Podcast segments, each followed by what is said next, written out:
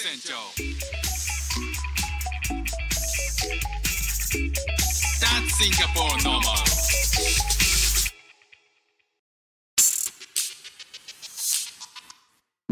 どうも副船長です。さあ今日は、7月の後半にですね、シンガポールから日本に一時帰国をするという予定なんですけどその時にねあの初めてディズニーランドに、えー子供と一緒に行ってみようという計画を立ててるんですよね。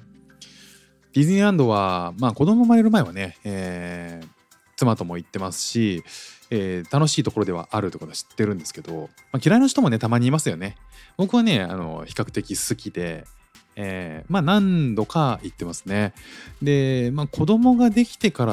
はもう5年ぐらい行ってなかったんですよね。で日本にいる時にえっ、と行く行く気にはなかなかならなかった。まあというのも、まあ、ベビーカー乗って押していくのもなとか、えー子供がねあのキャラクターのことをそんなに知らなかったりとかするのが、まあ、一番ネックだったかなということで、えーこれまで足を踏み入れたことなかったんですけどもまあ子供がベビーカー乗らなくなったしね、えー歩いてあちこち行けますしようやく体力もついてきたので、まあ、ここで行っとこうかなというふうに思ったわけなんですよね。ただねネックなのがキャラクターディズニーのキャラクターってのはほとんど知らないんですよね。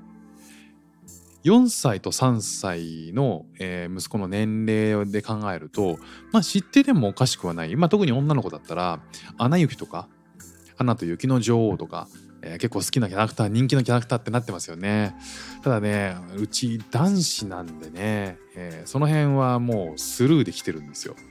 えーノールックでここまで4歳3歳来てるんで、えー彼らがね知ってるものってね、えーとミッキーマウスでさえ正直そんなに知らないっていうかねキャラクター自体は見たことあると思うんですけどあの息子の T シャツに、えーとミッキーマウスが描いた T シャツは持ってるんですよ。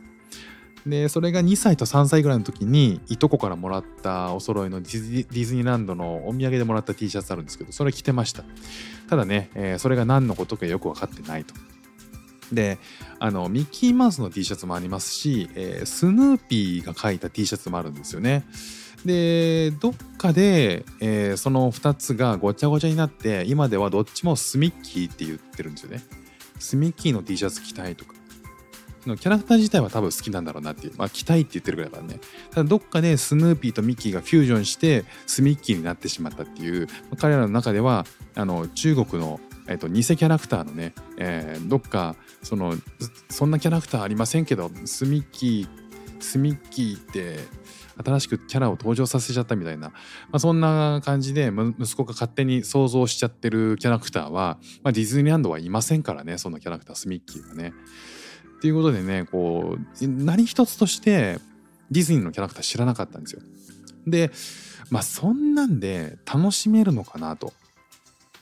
じゃ何を知ってるかっていうとパウ・パトロールっていう全く違うアニメのね、えキャラクターとかえっとサメのサメのキャラクターとかえっとネットフリックスとかだとなんか知ってたりはするんですけどあとはねこっちのあのシンガポールのクラスメートの中で流行っているのはトランスフォーマーとかえっとマーベル系ですかね。えっとアレンジャーズ。スパイダーマンも知ってるかな。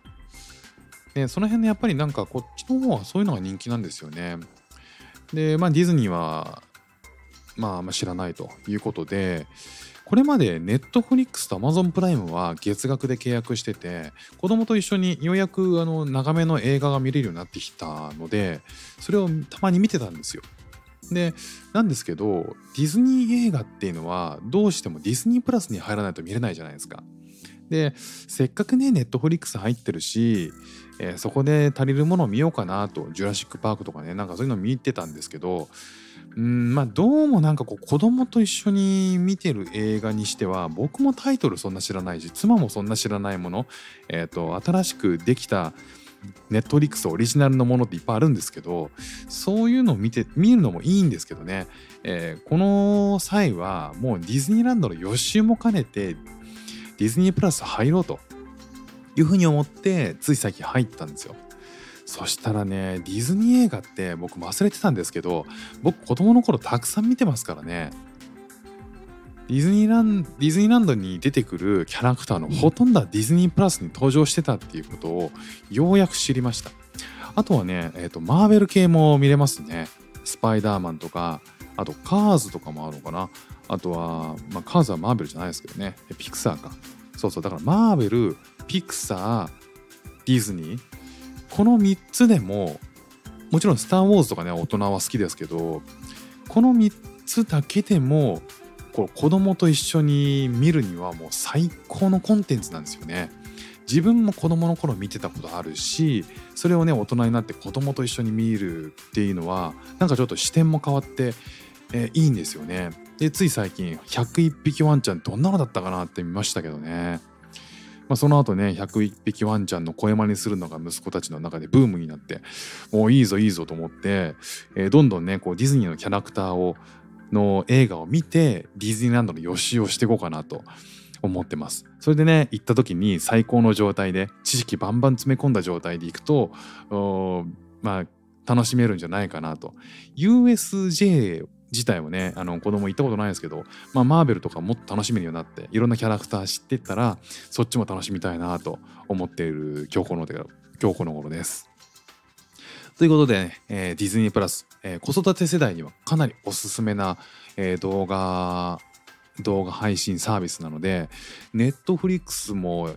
Amazon プライムも契約してるからいいかなとか思ったんですけど実はねちょっとね、えー、覗いてみるとめちゃくちゃ面白いコンテンツたくさんあるんで、えー、ぜひね、えー、ちょっと覗いてみてはいかがでしょうか。ということで今日も聴いていただきましてありがとうございました。フック船長でした。じゃあまたね。